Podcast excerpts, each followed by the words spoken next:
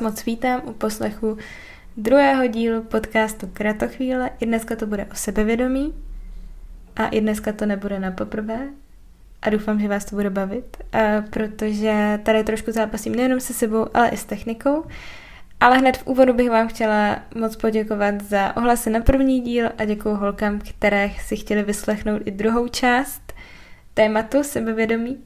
A pro ty z vás, kteří třeba jste ten první díl neslyšeli, tak bych eh, hned úvodu zmínila výroky psychologa Roberta Plomina, které tak hezky zarámují to, proč je tohle téma důležité a proč se o něm bavím, i když se možná vlastně přijdu nekompetentní o něm mluvit. Uh, no, a co říká Plomin je, že výše našeho sebevědomí mnohem lépe determinuje náš úspěch v životě než výše našeho IQ. A on taky mluví o tom, že sebevědomí úžeji koreluje eh, s, naší, s našimi geny než právě IQ. Takže s nimi jako úžeji, doufám, že to slovo úžeji je češtinářsky OK, úžeji spjato, eh, než to, jak máme vysoké IQ a dokonce tam tu korelaci vidí na úrovni 50%. Takže v překladu nám vlastně uh, pan psycholog Plomen říká, hele, z 50% to, jak si sebevědomá, předurčuje to, kdo jsou tví rodiče a jak sebevědomí jsou oni, případně jak sebevědomí byli jejich rodiče. Což je docela jako mm, drsná část, vzít nám takhle polovinu naší moci nad sebevědomím. Na druhou stranu to pořád není tak, že teda eh, ty geny ta historie by měla nad námi převahu, protože ta druhá půlka je v našich rukou. No a potom taky ne úplně všichni se s plomenem shodnou. Jsou vědci, kteří do té 50% korelace dávají celou takovou velkou pětku osobnostních rysů. A abych vám ji přečetla, tak tam řadí ještě naši otevřenost, míru naší svědomitosti extroverze, nějakou naši náchylnost nebo poddajnost eh, k souhlasu a neuroticismus. A potom na to samotné sebevědomí mají vyhrazeno eh, v uvozovkách nějakých 25%. Takže tam jsou ty naše vyhlídky ještě trošku lepší a máme v rukou trošku větší část toho, jak, eh, jak budeme pracovat s naším sebevědomím a jak ho můžeme případně posunout. No a když se budeme bavit o tom, jak ho posouvat, tak mi dává smysl začít vlastně trošku z druhé strany, tím, co nedělat.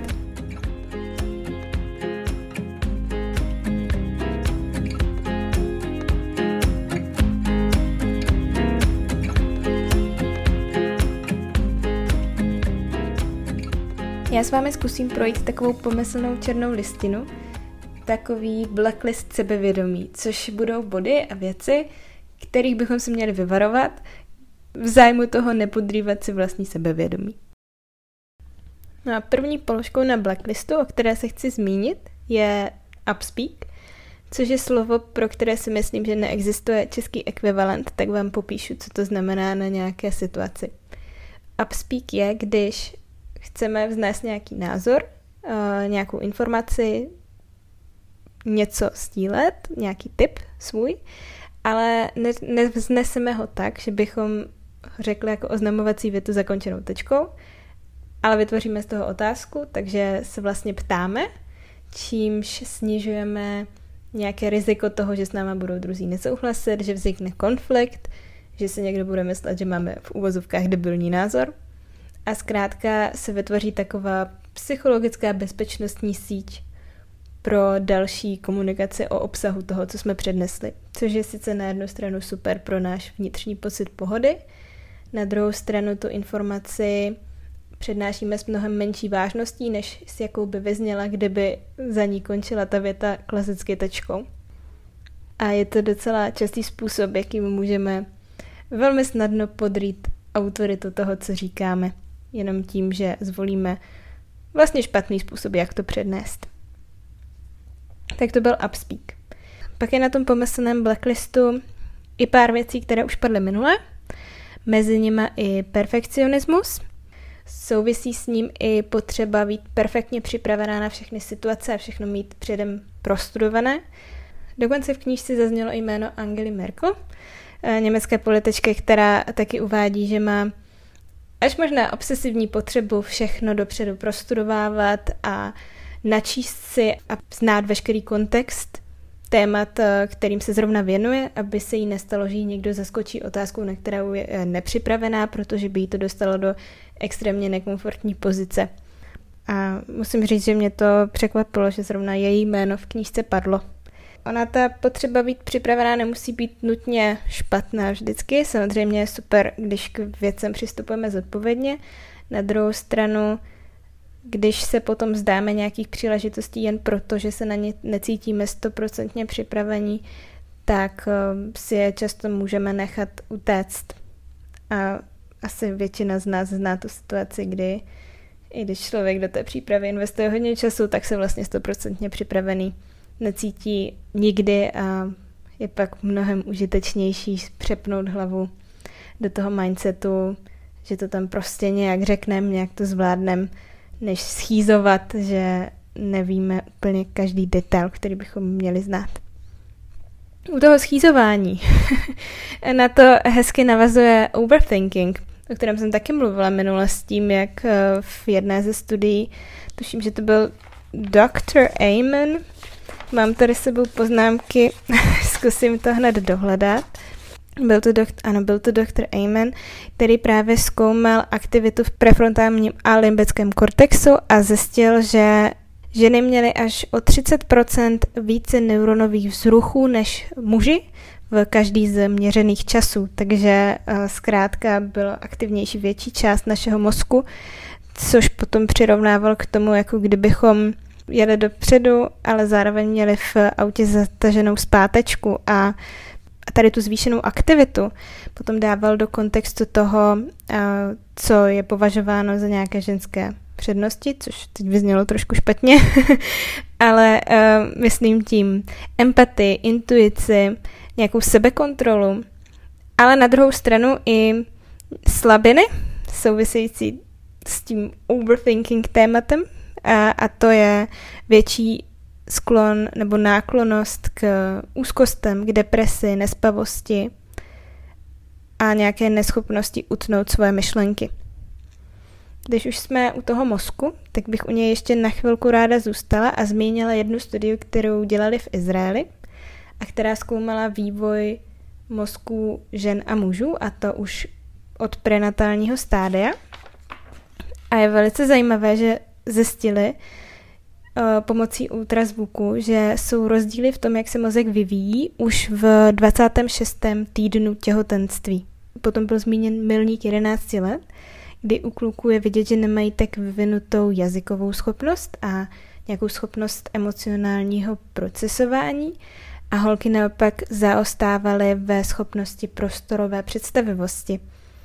A tady tyto anatomické rozdíly se potom smazávají někde ve věku okolo 18 let, ale bohužel ve společnosti dokážeme ty stereotypy toho, že holky nebo kluci jsou v něčem lepší a horší, už natolik utvrdit v průběhu toho dospívání, že potom přetrvávají i nadále. Byť ač se v průběhu dospívání ten mozek v různých oblastech vyvíjí údajně teda podle izraelských vědců s jinou rychlostí, uh, jinou rychlostí, tak eh, potom je to srovnáno vlastně na Prahu dospělosti.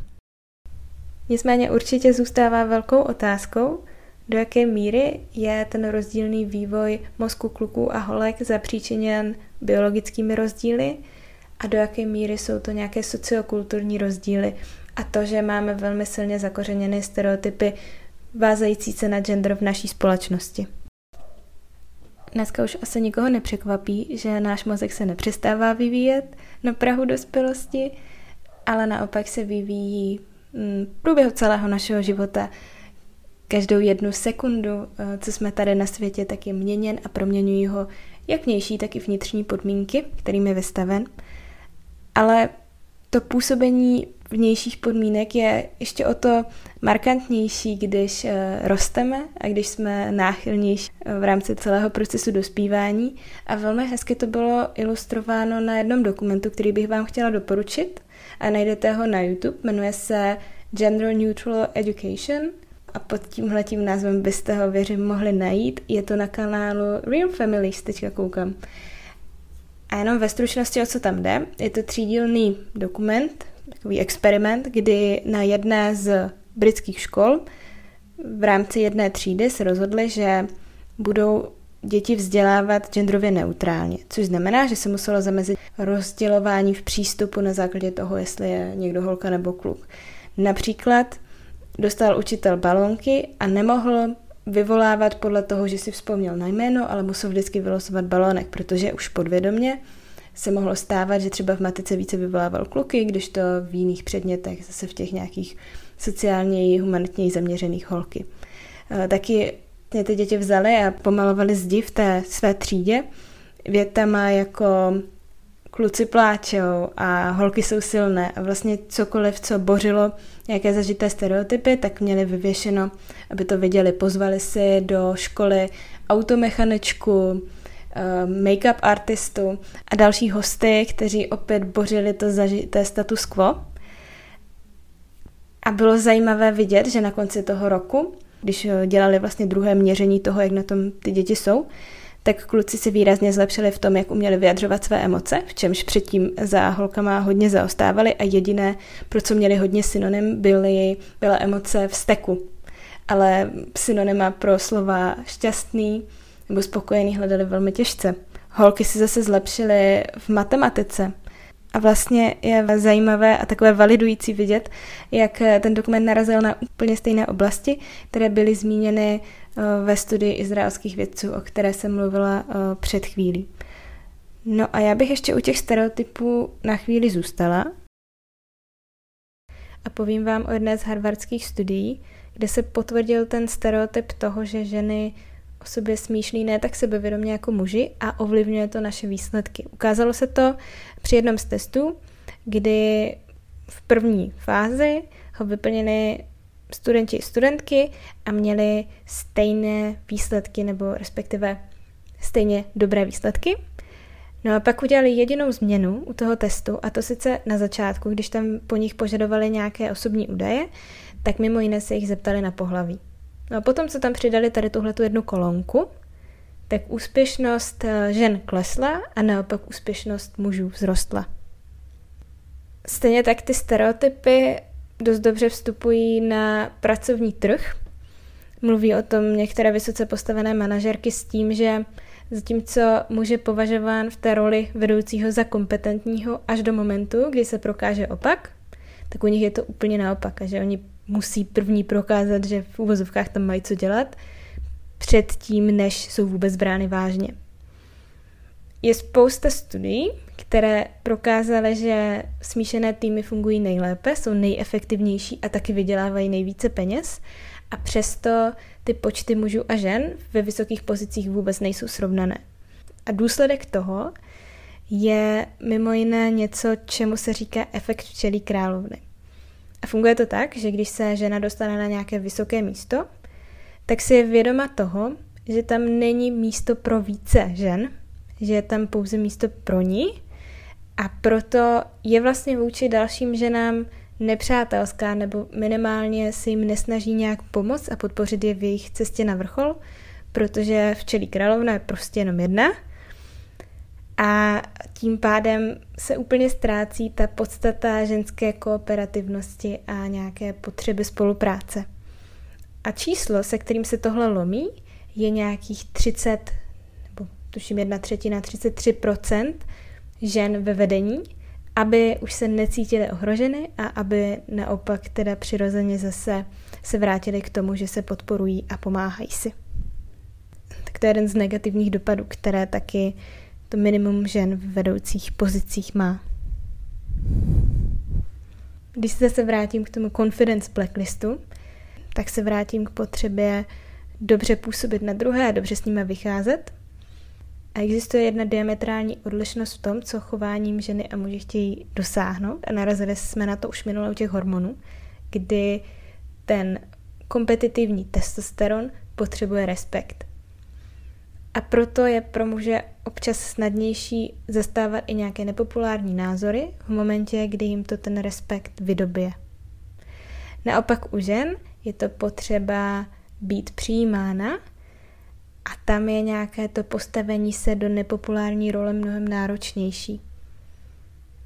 Takže je to taky něco, co potom může bránit v tom jednat v souladu se svým přesvědčením, se svými hodnotami a najednou se ocitáme v docela nekomfortní pozici, kdy děláme něco ne pro sebe, ale pro druhé. Vlastně nám to nevyhovuje a vnitřně nás to může brzdit. A řeknu ještě pár vět k evergreenu mezi stereotypy, že ženy nemají prostorovou představivost. Zmíním studii, kterou provedl Estes a která spočívala v tom, že ženy a muži dostali za úkol vyřešit prostorové pucle. No a asi není těžké hned nějak odhadnout, kdo si v tom vedl lépe. Ale zajímavé je, jak malý krok stačil k tomu, aby se ta výkonnost srovnala.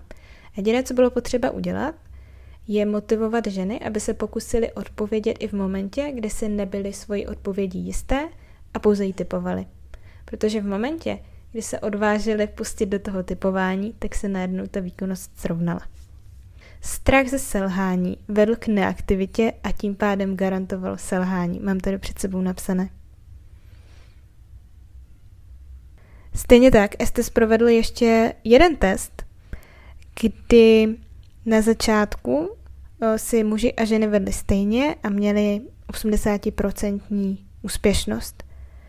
Potom je testoval znovu a po každé z otázek se jich ptal, jak jsou si jisti svou odpovědí.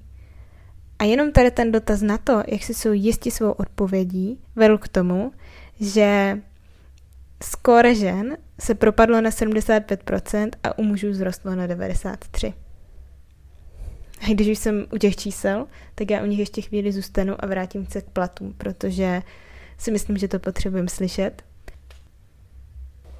Minule jsem zmiňovala studii profesorky Marilyn Davison, kterou provedla na Manchester Business School, a ze které vyplynulo, že mužští studenti očekávají, že budou vydělávat o 20% víc než ženy. Předpokládají prostě, že jejich platy budou mnohem vyšší.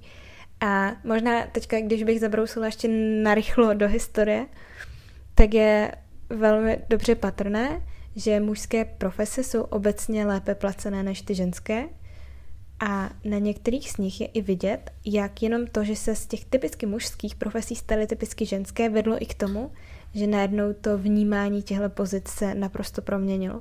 A jeden příklad za všechny je to tak s učiteli, kdy dříve byl ten pan učitel na vesnici nejváženější osoba a najednou je to nějaká úča, která nemá příliš autority mimo, mimo svoji třídu.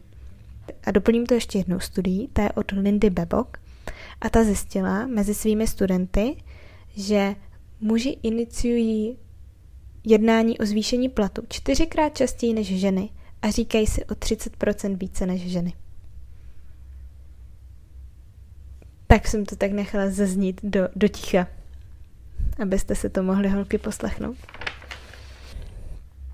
No a abych to zakončila na trošku pozitivnější notě, tak ještě uvedu jeden průzkum, ze kterého vyplynulo, že ženy jako manažerky hedžových fondů si vedly mnohem lépe v tom, eh, jaké výnosy měly ze svých investic než muži.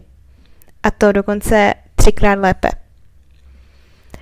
A projevilo se to hlavně v roce 2008, kdy přišla velká finanční krize a kdy ztratili podstatně méně peněz než muži a bylo to právě díky jejich opatrnosti.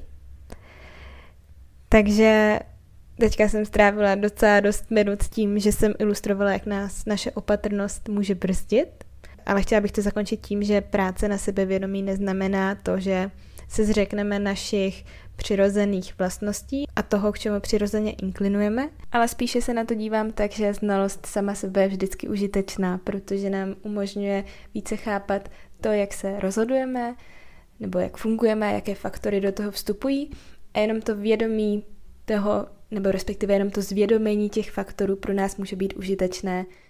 A řeknu vám jednu konkrétní situaci, ve které znalosti z dnešního podcastu můžete využít. A to bude situace, kdy se ocitnete ve společnosti, kde bude výrazná převaha mužů a někdo z nich vám řekne, jo, to si taková tichá šedá myš. No, možná jo, a možná taky je to jenom důsledek toho, že je tam převaha mužů a v takovém případě se ukázalo, že ženy mluví o 75% méně než muži. Zajímavé je, že naopak to nefunguje, takže kdyby byla převaha žen, tak eh, to rozdělení toho, jak moc vstupují do komunikace ženy a muži, je 50 na 50. Tak to byla jenom taková bonusová informace. A tím bych už zakončila dnešní podcast. Doufám, že vás bavil, dejte mi vědět a budu se na vás těšit u třetího dílu, pro který už mám vybrané téma. A ráda bych ho postavila na knížce, kterou jsem četla v minulosti a která mi přišla vážně super. Takže možná se mi trošku vyprofilovává podcast, eh, že bude vlastně na podkladu knih, uvidíme. Každopádně tahle ta knížka se jmenuje Zrození kmenového vůdce a mluví o tom, jak pracovat s lidma v týmu, abychom je podpořili a aby ten tým byl silnější v tom, co dělá, byl koherentnější a byla podpořená nějaká myšlenka společného poslání a vize. Jsem to řekla tak nějak, nevím, biznisově trošku, ale věřím, že se to bude hodit opravdu všem, protože je to hodně dobře aplikovatelné v praxi. Ty principy si myslím, že nejsou úplně majoritně ještě rozšířené, takže by vás mohly zajímat a posunout. Tak eh, budu ráda, když se potkáme u poslechu dalšího dílu a teď už se s vámi loučím a přeju vám hezký zbytek dne.